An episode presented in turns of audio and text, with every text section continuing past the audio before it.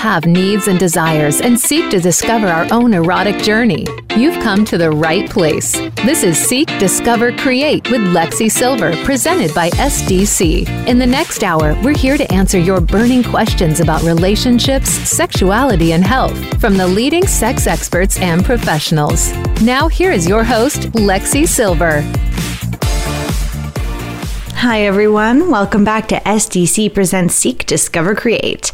I'm your host, Alexi Sylver, and I'm down here in Tucson, Arizona. This is a very unique episode because I am going to be spending some time with people who are attending and presenting at this amazing conference that is devoted all to non monogamous relationships. This is the second annual Southwest Love Fest, and it is founded and organized by Sarah Bachman Williams and Kate Kincaid. This conference seeks to provide an inclusive and transformational space for individuals of all genders, sexual orientations, and ethnicities to educate and strengthen our non monogamous community. So, I'm going to be talking to a lot of really amazing, like minded people who are in some form of non monogamous relationships, and also people who are looking to find out more about non monogamous relationships, or therapists who are coaching clients or treating clients who are also in non monogamous relationships. I'm going to be attending workshops that are given by people who are either therapists or they are within the non monogamous community. And I'm also going to be interviewing a few of those folks. Before we kick off our discussion today with Dr. Liz Powell, Rachel Rose, and Marla Renee Stewart of Velvet Lips, I want to thank our sponsor, SDC.com, your and my expert source of exclusive information about sex, health, and relationships, where you'll get access to a massive international network and dating platform of over 3 million members worldwide. Use my special promo code 7070 to get two months free at SDC.com. That's 7070 to get two months free at SDC. So get ready for my first interview with Dr. Liz Powell and Rachel Rose for a little taste of what's happening right here at Southwest Love Fest in Arizona. Enjoy! You are listening to Seek, Discover, Create. We are here at Southwest Love Fest, and I am talking to Dr. Liz Powell sex educator, coach, and licensed psychologist specializing in queer, kinky, and non monogamous relationships, and the author of the amazing book, which you're going to have to give a read after this Building Open Relationships. And I'm also here with Rachel Rose, founder of Hedonish. Educator, writer, and activist whose work focuses on sexuality, sexual health, and the intersection of chronic illness and sex. Welcome, both of you. Hi. Hey, Lexi. Good to see you again. Whew, yeah, we are tired. Uh, for, those, for those listening, it is Sunday morning, and there was an amazing queer dance party last night, and uh, we yeah. haven't recovered. oh, I'm drinking a monster as we speak. It's also like 9 a.m., so I feel like yeah, it's fair. It's, you know, I feel like it's reasonable to be this tired. Maybe. How have you both been enjoying all of the workshops so far? I mean, there's been I, I, I tried to go to as many as humanly possible. It was not possible to do more than I guess two per slot, but just like you know, Sex Down South, trying to do what we can, trying to meet everybody. But there's so many great folks here, so many great topics. What have been your favorites this weekend? Um, I think my, my, favorite this weekend was I went to the presentation on the APA Division 44 Task Force on Consensual Non Monogamy uh, with Heath uh. And uh, just learning about the work that they're doing to try to uh, on legal and professional fronts advocate for acceptance of non-monogamy and greater training for therapists around working with non-monogamous clients uh, was really really wonderful and like seeing the research that they're getting started and um, learning about how that task force is going to function was really cool and, and i mean like he he tricked me into deciding to probably sign up help the task force and write God knows how many papers for it. But you know, uh, I think it's really worthy work and really important stuff. Uh, I really loved. There's so many presentations that I really enjoyed. I really loved uh, Andre Shakti's uh, did a presentation on um, non-monogamy and socioeconomic differences in class. I can't remember the exact name of the presentation, but I thought it was really fantastic and made me look at things differently than I had in the past. Um, I recently started. My chronic illness has been such that I've recently started considering myself disabled, uh, and that looking at that along with all the other different socioeconomic differences and how people like, interact with each other was really interesting. Um, and also like how how you create a um, how you create like a sense of contribution without uh, focusing on like the capitalist values of, of being able to contribute money if that's not something that fits into like what you're able to do. I only attended one of those two workshops. Uh, I was with uh, I was with Liz at uh, at Heath's workshop, and that was really really amazing. And, and uh, Andre sounds fantastic. I wish, like again, like I said, I really wish that I had had the opportunity to go to virtually every single workshop, or at least maybe we should you know try to record them so to make them available maybe another time for all the attendees who can't make the other workshops. Anyway, an idea I'll uh, propose to Kate and Sarah at another point in time. so all of the great workshops that you like uh, all the great things that we've been learning everything that we've been hearing from all the other folks talking even outside of the workshops we're all having these really great conversations about all the issues that are going on in the world how we can how we can help solve them because you know we're all fucking superheroes why the hell not right we could do it True. right True story. yeah what are the biggest takeaways that you have from this weekend that you can apply to your current practices Do you want to go first? You go first. Um, so just because I was also talking about this this morning, I um, it may not be the biggest takeaway, but I think something that I really value that I. I get at these conferences is uh, the sense of body positivity, um, and that this is just a space that you can be yourself, um, whatever that looks like, and be accepted for it. And it doesn't matter what you're, what you know, what you what you look like or how you present or any of those things. You're just like accepted as as you are, whatever you want to wear, and it's just a safe space to like really kind of explore uh, that kind of thing and and and wear things maybe you wouldn't wear, you wouldn't feel comfortable wearing in public normally, and just feeling like you get to be like your authentic self. Um, and I think that's something that like in the world we need so much more of uh, and being able to kind of be reminded and have that like refreshed in your brain is something i think people like the people around you when you go home uh, get to benefit from too one of my biggest takeaways um, is about kind of returning to more like active work on structural activism. Um, I think it's really easy when we do this work to get burned out. You know, a lot of sex educators are woefully underpaid. We don't get paid very much for the work that we do. They're generally often underappreciated, particularly by a lot of the mainstream population. Um, I know all of us get messages regularly from folks who are like, "Well, why won't you do this work for me for free?" And we're like, "Because it's we unfortunately live in capitalism, and I need money to survive, and I can't say people really love me on the internet to pay my rent. Like that's not that doesn't work, right?" Um, and I think it's easy to get overwhelmed with all of the stuff that's happening and kind of like start going more and more into focusing only on yourself and how I can help myself in my world or do the things that are easy for me. And going to the presentation about the, the Division 44 task force helped me kind of think about am I actually allocating my time and my energy in a way that is in alignment with my values? Am I doing things from a place of like defensiveness over those resources or from a place of frustration or burnout rather than from a place of self care and living in alignment with what is what I believe in? I'm just like being able to be around people and, and seeing how all of us are balancing the many competing, competing de- demands on our time and energy and feeling really inspired to figure out how to rework my balance so that I have more space for those kinds of activities. Sounds like a tall order. yeah, pretty much.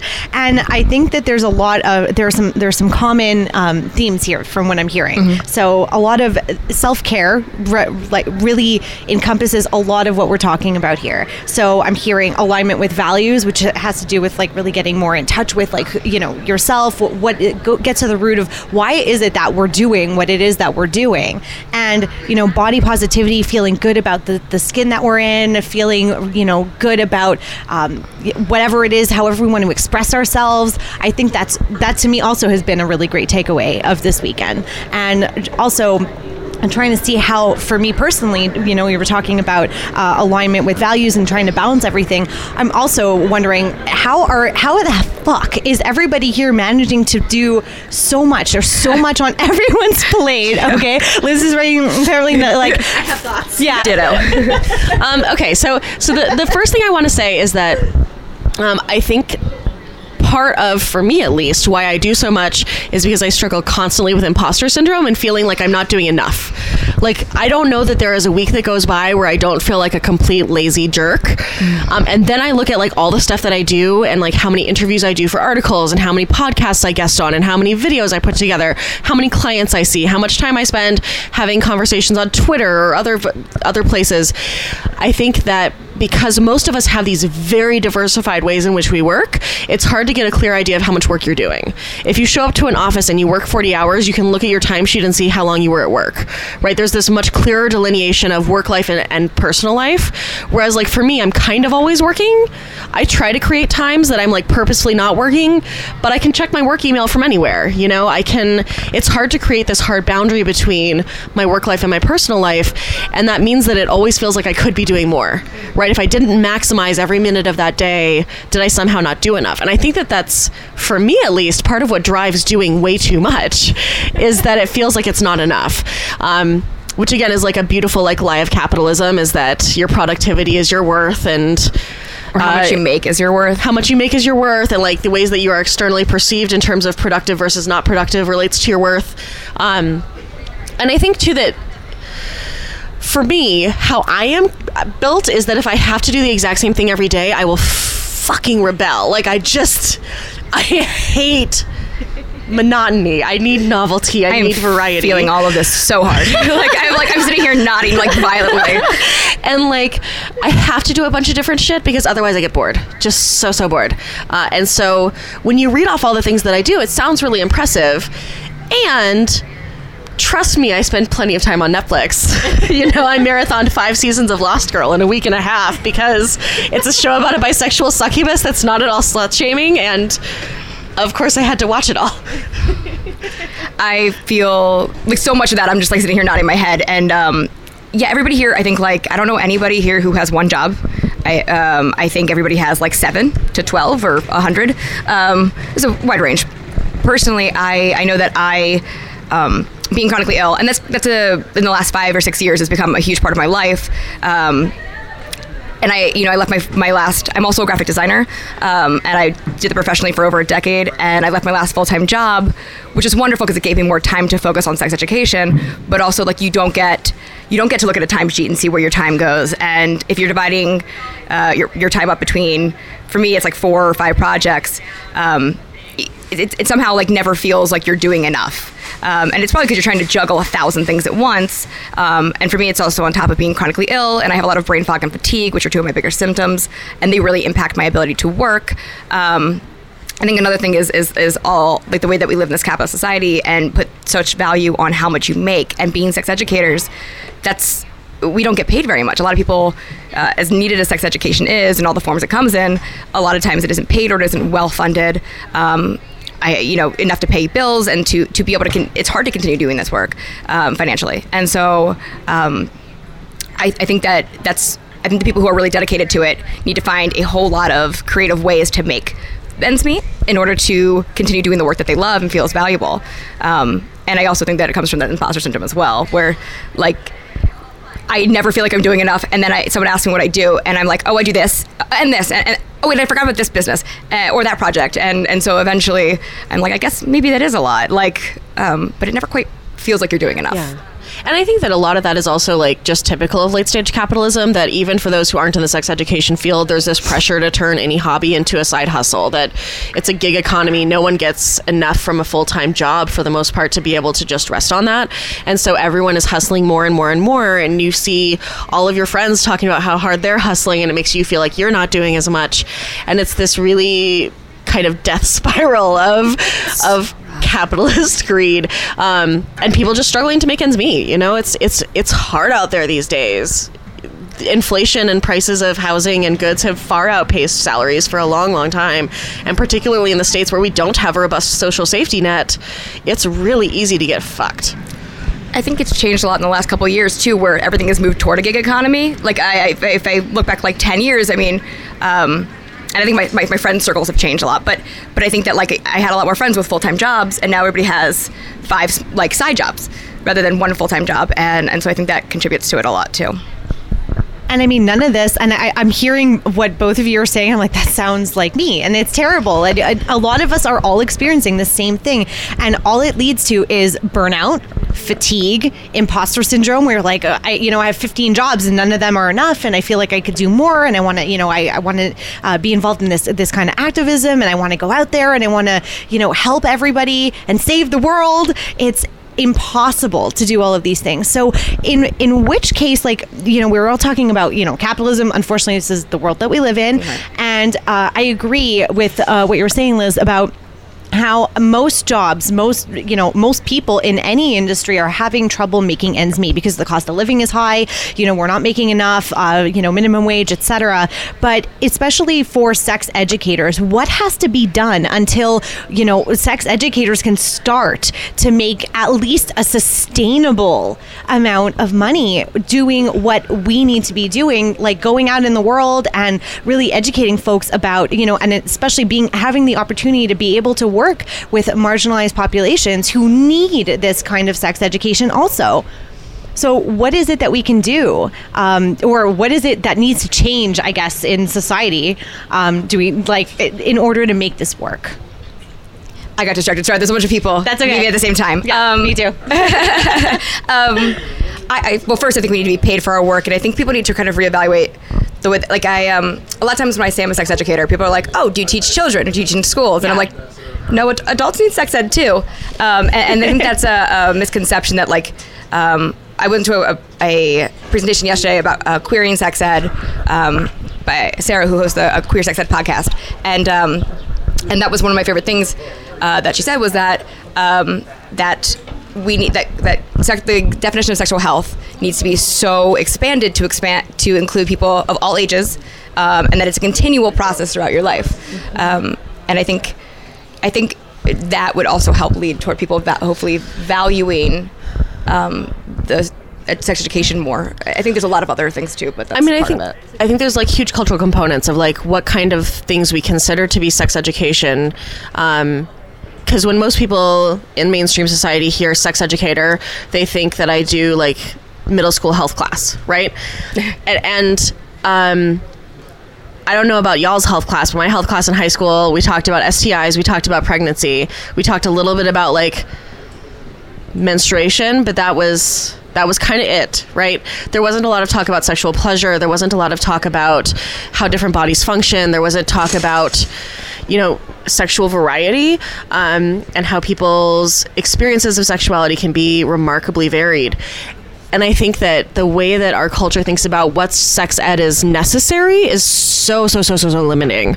There's kind of this assumption in mainstream culture that people will just like know how to sex, right? that like, and I think you know the the script that people who are socialized as women is given is when you have the right partner, they'll just know how to make your body do the things, right? You don't need to talk about it. You don't need to work on that works. exploring your own like vulva and vagina. You don't need to figure out your own pleasure. Someone will just know. You'll just show up and like I mean it's a pity that you're so complicated and it's so hard to make people with vulvas and vaginas have orgasms. But like if you get one who's like a really good human, that they'll like put in the effort and they'll deal with like the hindrance of not having a penis and like figure out how to help you have your orgasms, right? And I think that the whole way, particularly in the States, but to some extent as well in Canada and other countries, that we think about in regards sex is as this thing that we get to be surrounded by, but not honest about or dive into. Like sex sells freaking everything. You know, there are ads using sexuality sell hamburgers. You know, the way that we use sex is as this very commodified, objectifying version of sexuality. And that means that when we talk about pleasure based education, when we talk about the ways that consent education needs to happen, when we try to cover these topics, people just don't even have a frame of reference for that. The ways that people think about and understand sexuality are so, so, so very limited by the ways that our culture avoids actually engaging with the realities of sexuality. You know, one of my favorite things about having been so slutty for so long is that I know my body is going to make weird fart noises when we have sex. Like, that's just a thing that's going to happen. You're going to like come down on my body at a weird angle, or I'm going to come down on yours at a weird angle, and there's going to be a weird squelchy sound, and that is sex, and we're going to laugh real hard, and then we're going to keep going, and we're going to have a great time, right?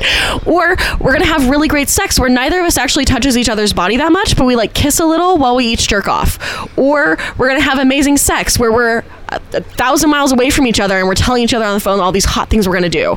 Sex is so much broader and more varied than we tend to acknowledge or understand.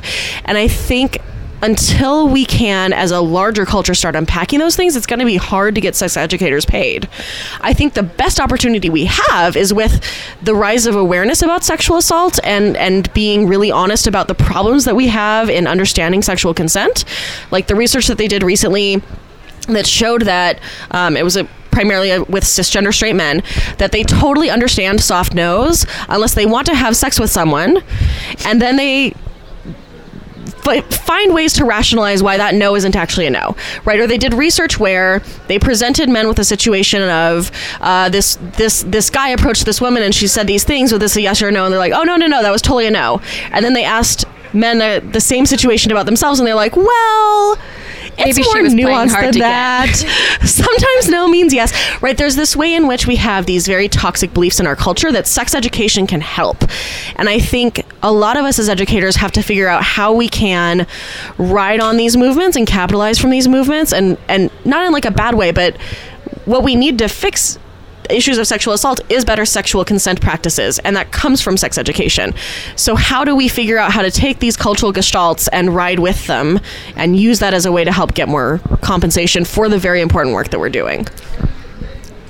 I agree. I agree, and I think that um, we, all the things you were saying about consent, like it, sex education, sex education, and like sex positivity, I think are such a it's it's so much broader than people give it credit like than people uh, really associate it with. It's not just talking about how to actually have sex or the different ways that you can do that or actual body parts. It's there's a lot of social and that ju- stuff's important too. no, it totally is. Yeah. Absolutely. It definitely is. Um, and pleasure, like, and, and that obviously uh, often gets left out of the conversation. Um, and I think that it also includes uh, issues of social justice and um, like what broader consent issues. Consent is something that doesn't just apply to sex. It applies to like whether or not you want to go to the movies or whether or not you want to hug from a friend. Um, or whether your friend's going to pressure you to go to the bar that weekend, right? Like, Right. oh, come on, it'll be so much fun. Just come out for one drink. Come on, it'll be great. Come on. and how and how people how folks handle rejection or what they perceive to be rejection in any form, whether it's a sexual situation or or a romantic one, or it's you know somebody turning them down to go out for drinks or anything else. or the way that we question people's spoken desire to like not have kids right there's this way in which we don't respect people's agency and their own ability to know themselves but like you might change your mind. yeah just just wait you'll change your mind Like one day you'll just It'll- wish you had babies. You'll just you'll you'll realize that you're not a really a whole woman until you're a mother. That is the peak of womanhood. I didn't understand what love was until I had a baby. or you're selfish for not wanting them. How dare you? we might be biased on this. we might have some biases here, right? But these are all examples of the ways that we negate other people's c- consent, that we assume that we know better than they do what is right for them. And that is what these issues of consent revolve around, is ways that we place our own desires and values and wants above what others are saying about themselves.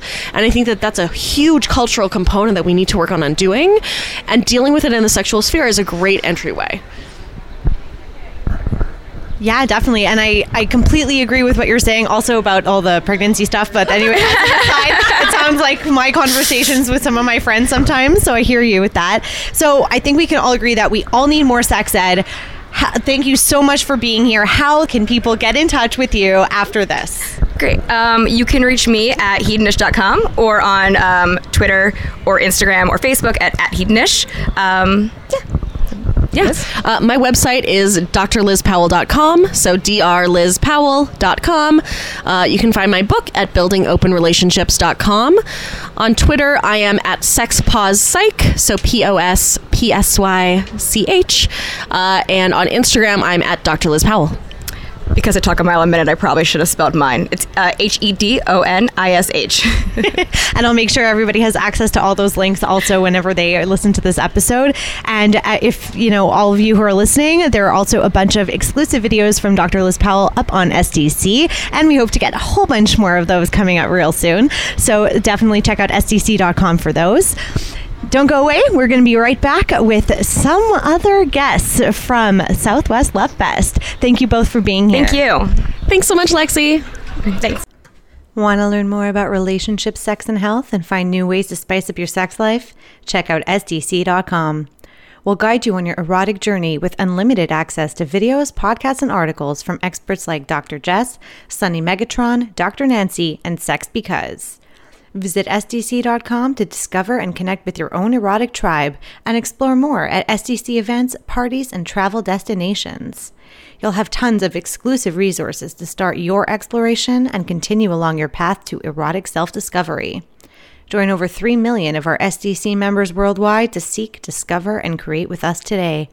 Don't forget to use promo code 7070 for two months of free access to SDC.com. That's 7070 to get two months free at SDC. You're listening to the Sexy Lifestyle Talk Radio Network. Mystery Vibe is where the best of humanity and technology combust into your pleasure. Personalized, the world's first body adapting vibrator. Crescendo adapts, bends, wraps, and vibrates in your every curve and crevice. Use solo, duo, trio, or more. And with an app control that commands your pleasure across 12 presets. Oh, and you can even make your own vibration. Crescendo is adored by all, from feminists to Forbes. Go to mysteryvibe.com now for your pleasure, personalized.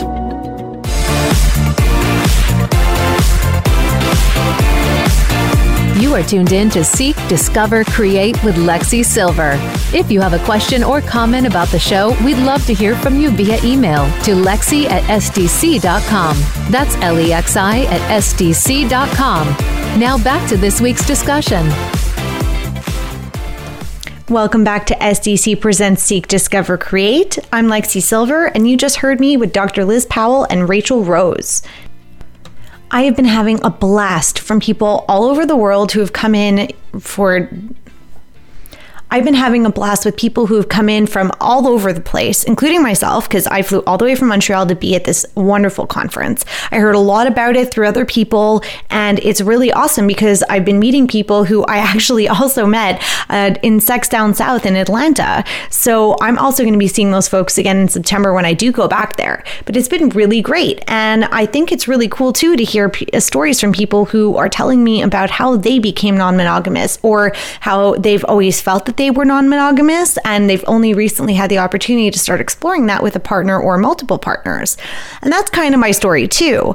I am, I guess, I guess you would say I'm a serial monogamous. So throughout most of my life, I was in a series of monogamous relationships, but personally, I just never really felt like it was for me. But I never really knew that non monogamy was something that people did because TV and the books that I read and all the media around me and all the relationships around me were monogamous. So monogamy was really much the default setting. And I know I talk about that in a lot of different episodes. If you've already tuned into lots of my other podcasts, you know that that's the case. And for me, non monogamy has been really more of a recent uh, discovery. And it's something that now that I'm in it, there is no way that I could go back. And I'm very fortunate that my partner, my primary partner, uh, is totally on board with that. So we really have been exploring non monogamy and listening to other people who have been telling us about their stories and their journeys and some of the challenges that they faced as a couple or as a triad or as a polycule, talking about their personal experiences with polyamory and non-monogamy and pretty much everything in between. Because there's so many different constructions of non-monogamous relationships. There's no one right there is no one right way to do non monogamy. So everybody has different stories and different ways that they got into the non monogamous formation that they're in now.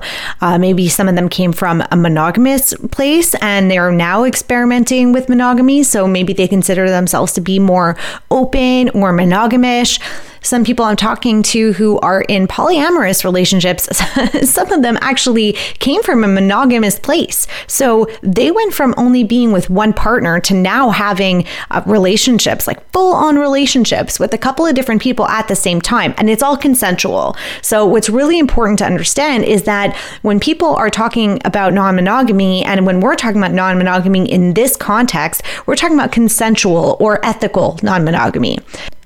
And why that's really important is because when a lot of people hear non monogamy, they think that means cheating. So, yes, in a way, non monogamy can mean cheating if your partner is not aware of what it is that you're doing. But in all of the practices that we're talking about during this conference and that we're actually living in our real lives, um, it is ethical or consensual. So, all of our partners are completely aware of what's going on. So, I've been dropping into as many workshops as humanly possible, and it's been really challenging. There are such great talks and presentations from Andre Shakti, EJ Millstone, Zach Budd. I've just dropped into one with Jessica Fern, and she talked about couples transitioning from monogamy to polyamory, which I thought was really interesting. I'm actually going to talk to her a little bit more about that in depth. Um, I'm going to have an entire podcast episode devoted to that conversation because I do know a lot of people who are in monogamous relationships who are looking to explore polyamory. And I also talked to Kitty Chambliss about jealousy, and she has a great book called Jealousy Survival Guide. I'm also going to be popping her onto a podcast episode coming up real soon because jealousy is always an issue when you do talk about non monogamy, and it's even an issue when you talk about monogamy. And I was just in a really amazing workshop with Marla Renee Stewart of Velvet Lips, and Marla also is part of the Sisters of Sexuality, who also have their own podcast here on the Sexy Lifestyle Network. So, Marla's workshop was Keeping the NRE Up. We explored a bunch of different seduction techniques in her workshop, and I had an amazing time. So I thank you, and my lovers thank you in advance, Marla. Thank you very, very much for that. Don't go away. You're listening to Seek, Discover, Create, and we're going to be right back with Marla Renee Stewart after this. Explore the decadent pleasures of Ibiza, our provocative new SDC getaway that fuses sumptuous relaxation with the liveliness of the island's world renowned nightlife. Over five hedonistic nights, you'll savor the unique local flavors and spectacular views, and we're not just talking about the Mediterranean seascapes. Throughout our exclusive SDC takeover, you can indulge in the experience of being surrounded by seductive, like minded international couples in the lifestyle. Connect with guests in our erotic play areas, clothing optional pools, jacuzzis, and beautiful beaches, and immerse yourself in the youthful Ibiza party lifestyle with our glamorous SDC theme nights. Create memories that will last a lifetime in our latest Spanish escapade in Santa Eulalia del Rio from September 21st to the 26th. Book your rooms now at sdc.com.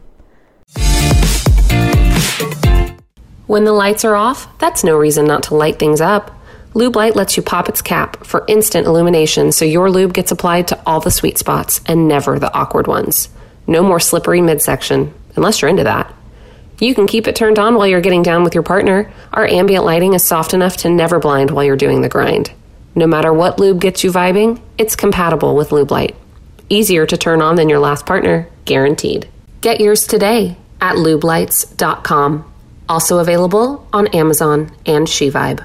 Mystery Vibe is where the best of humanity and technology combust into your pleasure. Personalized, the world's first body adapting vibrator. Crescendo adapts, bends, wraps, and vibrates in your every curve and crevice.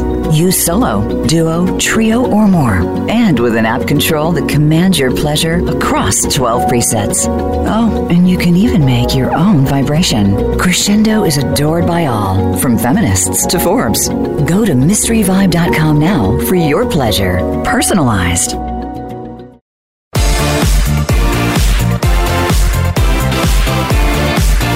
You are tuned in to Seek, Discover, Create with Lexi Sylver. If you have a question or comment about the show, we'd love to hear from you via email to lexi at sdc.com. That's L E X I at sdc.com. Now back to this week's discussion. Welcome back to SDC Presents Seek, Discover, Create. I'm Lexi Sylver, and I am here again with my special guest, Marla Renee Stewart. She's a sex educator, the founder of Velvet Lips, the co founder of Sex Down South, which I have been to and fucking loved. So if you have not been there, you're going to have to start to sign up real soon. Yes. She's also done a presentation here at Southwest Love Fest, which is where we are at right now, called Keeping the NRE Up. And I had the pleasure of attending that yesterday. Yay. Yay! I'm so glad you were there to see it. So An see me in person. Yeah. It's been a really wild ride last couple of days. How you uh, how you been holding up? you know, the time adjustment, you know, from three hours at being ahead is a, a struggle at nighttime. But but for the most part during the day, I've been finding myself, you know, waking up a little early, which is fine. Um, just kind of, uh, you know, slowly adjusting since I'll be here. We'll be around this area for a week, so. Um, I, uh, but I'm really enjoying it. I'm really love seeing the new faces. Always when I see like you know the old faces, or you know it's like a family reunion. Um, so it really is. Um, it really is just a joyous experience just to be around all these you know loving, incredible, open people. And how many people here that you've seen here have also been to Sex Down South from your recollection? I met a couple of folks who I got to say, they were like, Yeah, I saw you in Atlanta. I'm like, Really? Yeah, I don't know. I feel like I, I don't know if there are that many. Maybe a handful. I feel maybe more than a handful. I feel like there's only maybe like ten people that have been to Sex Down South that are here. That's still quite a few if you think wrong, about it. We're down in Arizona, right? true, true. That's true. Yeah. How has your experience here and you, the people you're meeting, the kind of content of the workshops, how is that different from what we normally see at Sex Down South? Mm, well, specifically because this is focused on, um, uh, uh, you know, non-monogamy, um, I think that is just the the the the most the broad difference. Just because it is all workshops all about non-monogamy instead of workshops just about every single thing that you could think of like at Sex Down South. So I like the I like the fact that it's sort of honed in um, to the one this one piece of sexuality or these many pieces of sexuality. Um, and you know experiencing it a different way with the clinical track so i feel like a lot of it is sort of therapy focused or Yeah. um, clinician based and so that has a nice feel to it as well um, there's it's you know there's some academics here, but not really. Um, you know, because I feel like some conferences it's just like heavily academic. Right. Um, but a lot of people here are just here because they, you know, are trying to open up their relationships, or they're trying something new, or they want to learn something new, or they're coming here because their town doesn't have, you know, something like this. And so I really. Um, like the fact that Southwest Love Fest has sort of an audience that um, is open and just you know ready to learn. Like everybody here is just ready to learn, and I think the content of the workshops are quality. You know, you have really great presenters. Oh, yeah. Um, I really am a fan of Ignacio, uh, Jessica Cooley. Um, uh, Andre Shakti, you know, uh, just really phenomenal presenters who, uh, you know, you listen to them and you're just like, ah, this is amazing and beautiful. And, you know, me, the, you know, sex geek in me is just like, ah, you know, like writing down all the information that I can. So um, I really, I I think, yeah. But I guess, you know, like I said, the difference is mostly in the, the honing in on the uh, non monogamy piece. Yeah, I, and I'm really liking that. And I've really, it's my first time, I've been divergenized being around so many polyamorous folks. And I know that back home, I don't hmm. really have that luxury. We have a hmm. very big, strong um, non monogamous community, but very few people identify as being in polyamorous relationships. So I'm hearing hmm. everyone's stories, and they're so different about how they came to, uh, you know, getting into polyamory. Some straight from monogamy. It's like, wow, that was a jump. Like- mm-hmm. and mm-hmm. some who kind of gravitated toward it because they were in some other form of non-monogamy. So I think that's really really cool. And uh, so. I want to talk a little bit about the workshop that you did yesterday because sure. it was really really fun. And you were talking about um, it- so the workshop again is called "Keeping the NRE Up," and we were talking NRE for people who don't know the term is uh, can, uh, is also known as New Relationship Energy. So that's that amazing feeling, that vibe that you feel when you first get into a new relationship and you know you're you're kind of almost consumed with this like lust and desire and passion and it's so hot. And having uh, what you so you were talking about um, seduction, how to seduce somebody based on a variety of different factors. So let's talk about those factors, all those different things that make each individual different in terms of what they're receptive to when it comes to being wanting to be seduced. Yeah. So the what I really love about the keeping the NRE up and like catering to your lovers in an effective way is just really thinking about seduction in a different way. You know, thinking about how we learn as a way that we get seduced. And um, so it was great. You know, everybody, uh, most people took the quiz. You yeah. know, and got to figure out if they were uh, you know visual, if they were audio, or if they were tactile, um, and sort of where they were on the different scales and. Um, and so it's nice to see people's faces and you know realize some things about themselves because uh, you know a lot of people just don't know things about themselves, right? Oh, they yeah. just like, oh, I am like this. Oh, wait a minute. So I really love seeing sort of people's, you know, light bulbs light up in their heads like, oh, this is how I can cater to this person and this is how I can cater to this person and, you know, you know, keeping because when you're in long term relationships, you know, the rose colored glasses come off after oh, yeah. a while, you know. um, I was doing an interview earlier and I was talking about how um, I have a best friend who just, you know, her new relationship energy fades. Like she's in yearly relationships. Like after a year, she's like done with that person, right? Really? Yeah. And so it's very interesting to see this cycle, you know. Um, but I think you can really keep it going if you're if you're into long term relationships, like more than a year, or two years, or whatever, five years.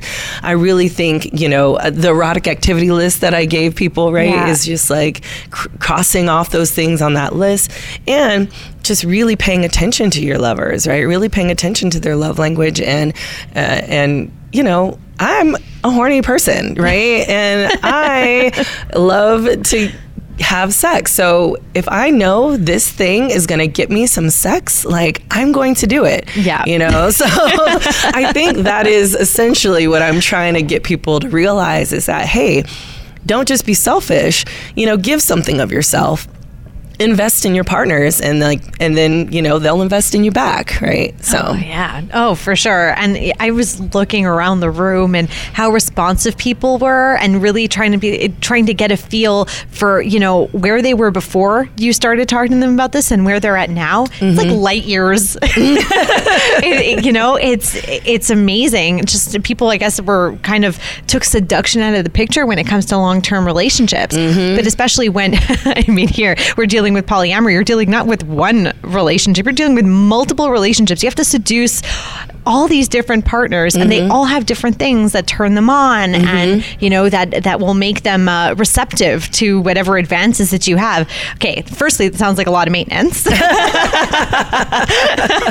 lots of skills you have to be like almost a master or a mistress of seduction to be able to handle a successful polyamorous or non-monogamous relationship yeah I, yes definitely right and i think because you know and a lot of polyamorous folks or non-monogamous folks have like long distance relationships. Yeah. So it's like building up until you see them again, right? Like making a plan. And I think a lot of times people are like, well, I want to be spontaneous. And I'm like, eh, spontaneous is cool and all, but like I'm a planner, you know? Yeah. And I love like, like I said, cultivating the sex seed, right? Like making some like guess what? I cannot wait to see you because when I get to you next, this is what I'm going to do and this Ooh. is what I'm going to do. And like, you know, like really making the plan for that.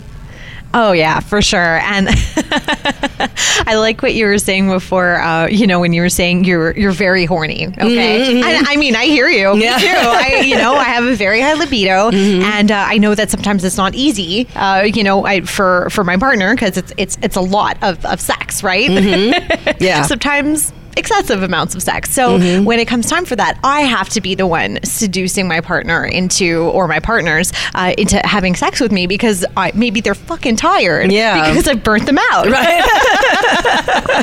like we already had sex today. Like, well, you know, something just struck me.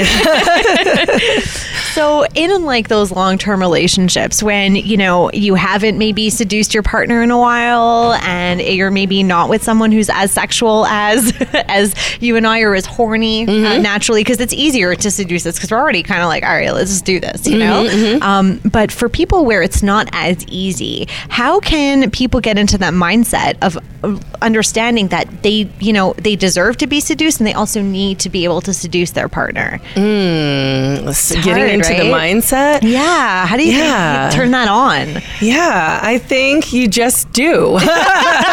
no choice, right? Yeah.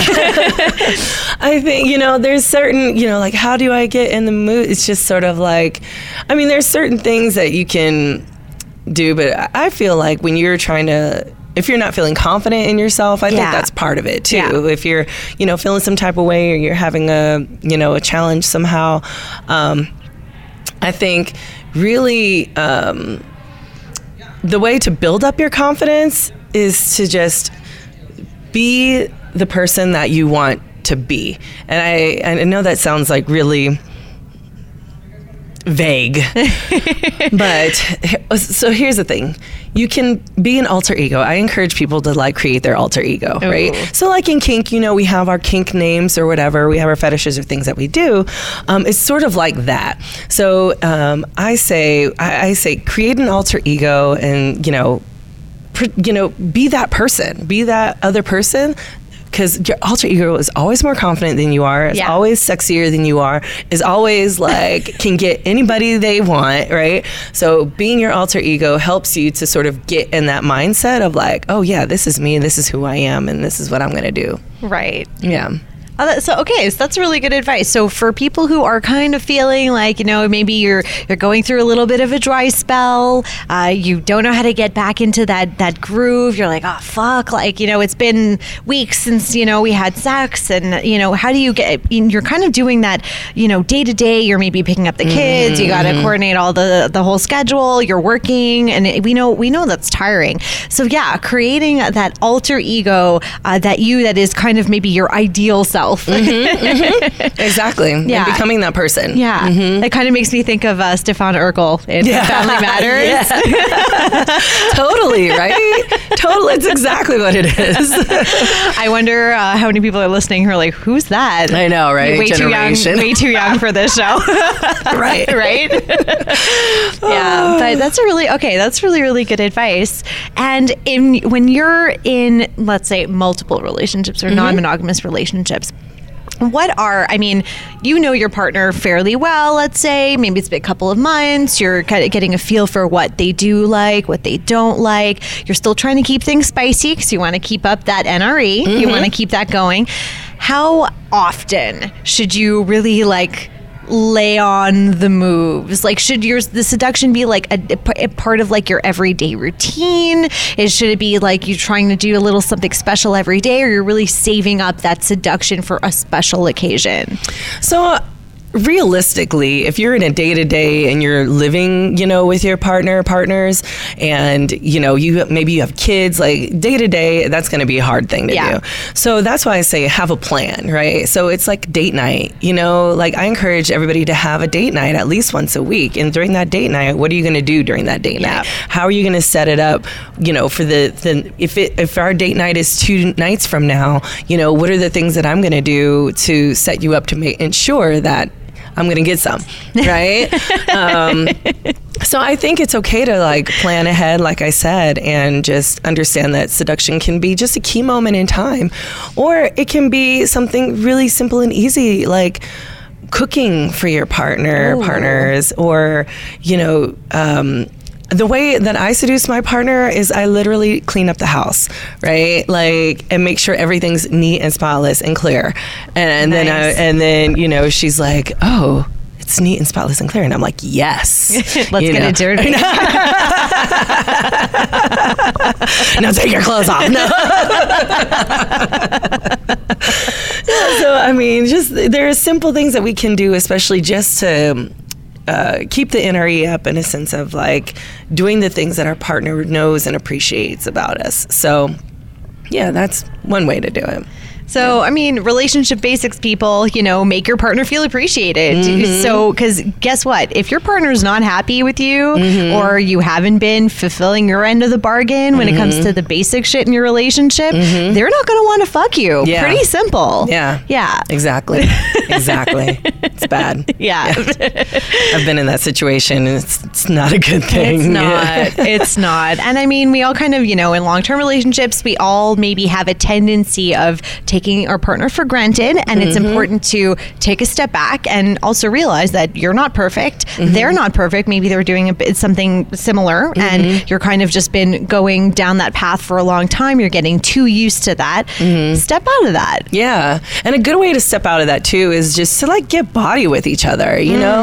Like if you're, uh, I'm a grabby person, you know? So like, you know, grabbing the booty or grabbing, you know, different body parts, like, you know, that your partner is like, oh, ooh, hey, you know, or just like, you know, long kisses or, Right. you know, things that help keep the intimacy and affection going between you two. That is one of the key things because um, if that starts to fade, then the sex will fade. Yeah. You know, if you're not able to like make out every once in a while without the expectation of having sex, um, without hugging, without, you know, touching each other, that is real sort of the glue to help keep, keep people um, together and in that mindset of like, oh, hey, yeah, I actually like this person and love this person or like think this person is sexy, you know? And it definitely increases intimacy and those feelings of love and the warmth and everything. Um, yeah, no, it's it's all really really important to be able to do that. I think it's important in any relationship, no matter how long you've been together, just take a step back and see: Are you, you know, are you happy? Have you is your partner fulfilling all of those very basic needs for you? Are you fulfilling your partner's basic needs? Yeah, I think that's really great to have a check in. And Yeah. um, I tell people to try to do like nightly check ins because sometimes we're running through our day and we're Yeah. like, oh, wait, let's sit down and like, what happened during your day, right? Um, you know, my partner has an exciting job. So I often hear lots of stories, you know, and my stories, you know, are, are fun every once in a while, but, you know, they're fun actually. I, I'm sure they are. I think that because you're in it, you don't see them as being fun. But Maybe. if any outsider actually had a conversation with you, kind of like what we're doing right now, Right, yeah. it's very hard to say that it's not fun. Right. you're right. You're right. I'm thinking about it. I was like, oh yeah, wait a minute. Yeah. I told my partner that we're doing the sex at a go go thing and that there's going to be a blowjob demo. She's like, you're doing it? And I was like, I was like, no, I'm not doing it. I'm doing another activity. I was like, Hunter's to do it. And she was like, oh. She's like, oh, just another day in the life of you. I'm like, yeah, yeah. Oh yeah. Well, it's a tough job. I know. Someone's oh, gotta do oh, it. blowjob Oh. demos. Oh, no.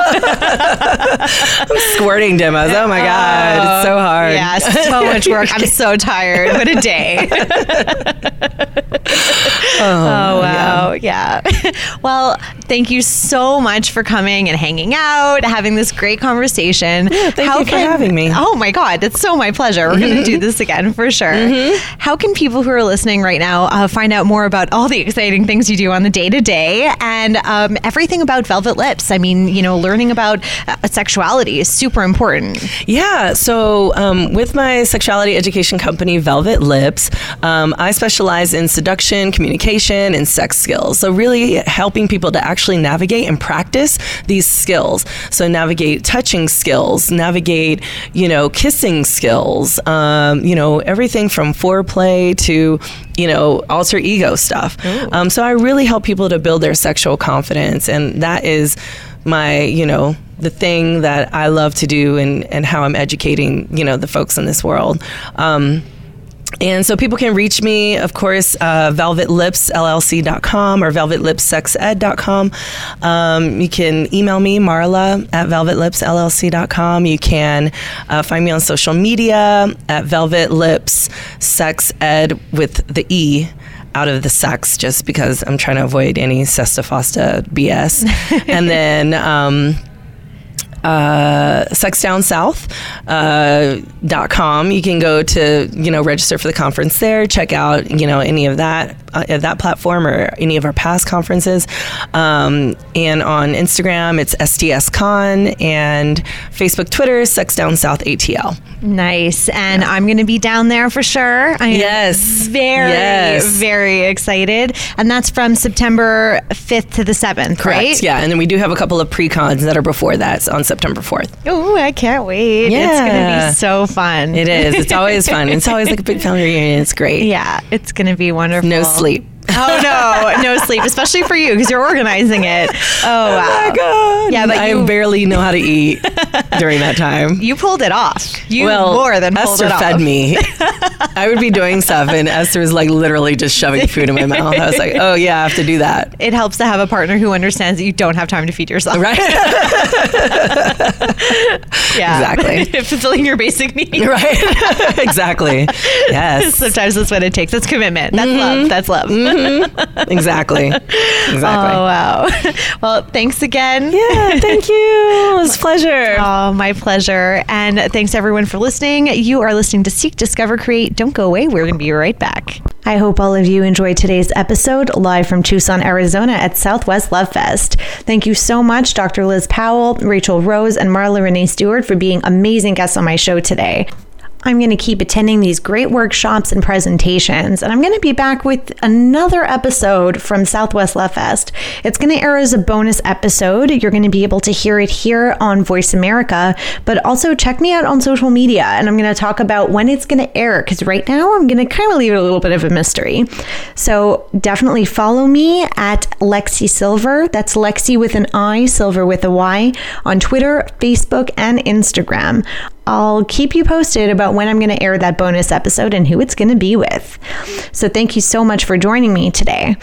For my next show, tune in Thursday at 5 p.m. Pacific, 8 p.m. Eastern, right here on the Sexy Lifestyle Network.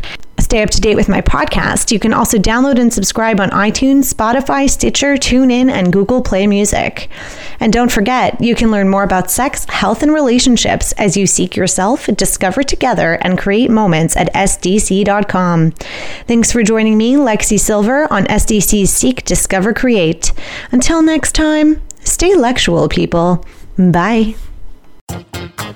Hey, sexy people. If you're ready to start your sexual evolution, we've got some amazing prizes to give away. Some of the great prizes include Womanizer, the most advanced pleasure product for stronger, longer, and more intense orgasms.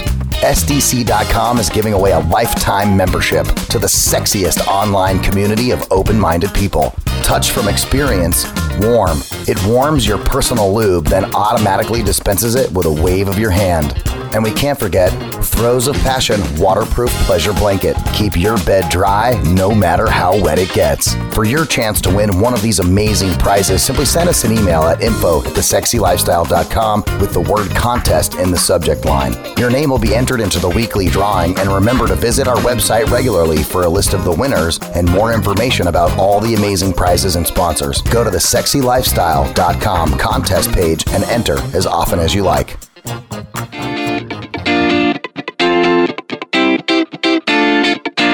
We appreciate you joining us on Seek, Discover, Create, presented by SDC.com. Please join your host, Lexi Sylver, on another erotic journey next Thursday at 5 p.m. Pacific Time and 8 p.m. Eastern Time on the Sexy Lifestyle Network. Until then, may you enjoy exploring your sexuality.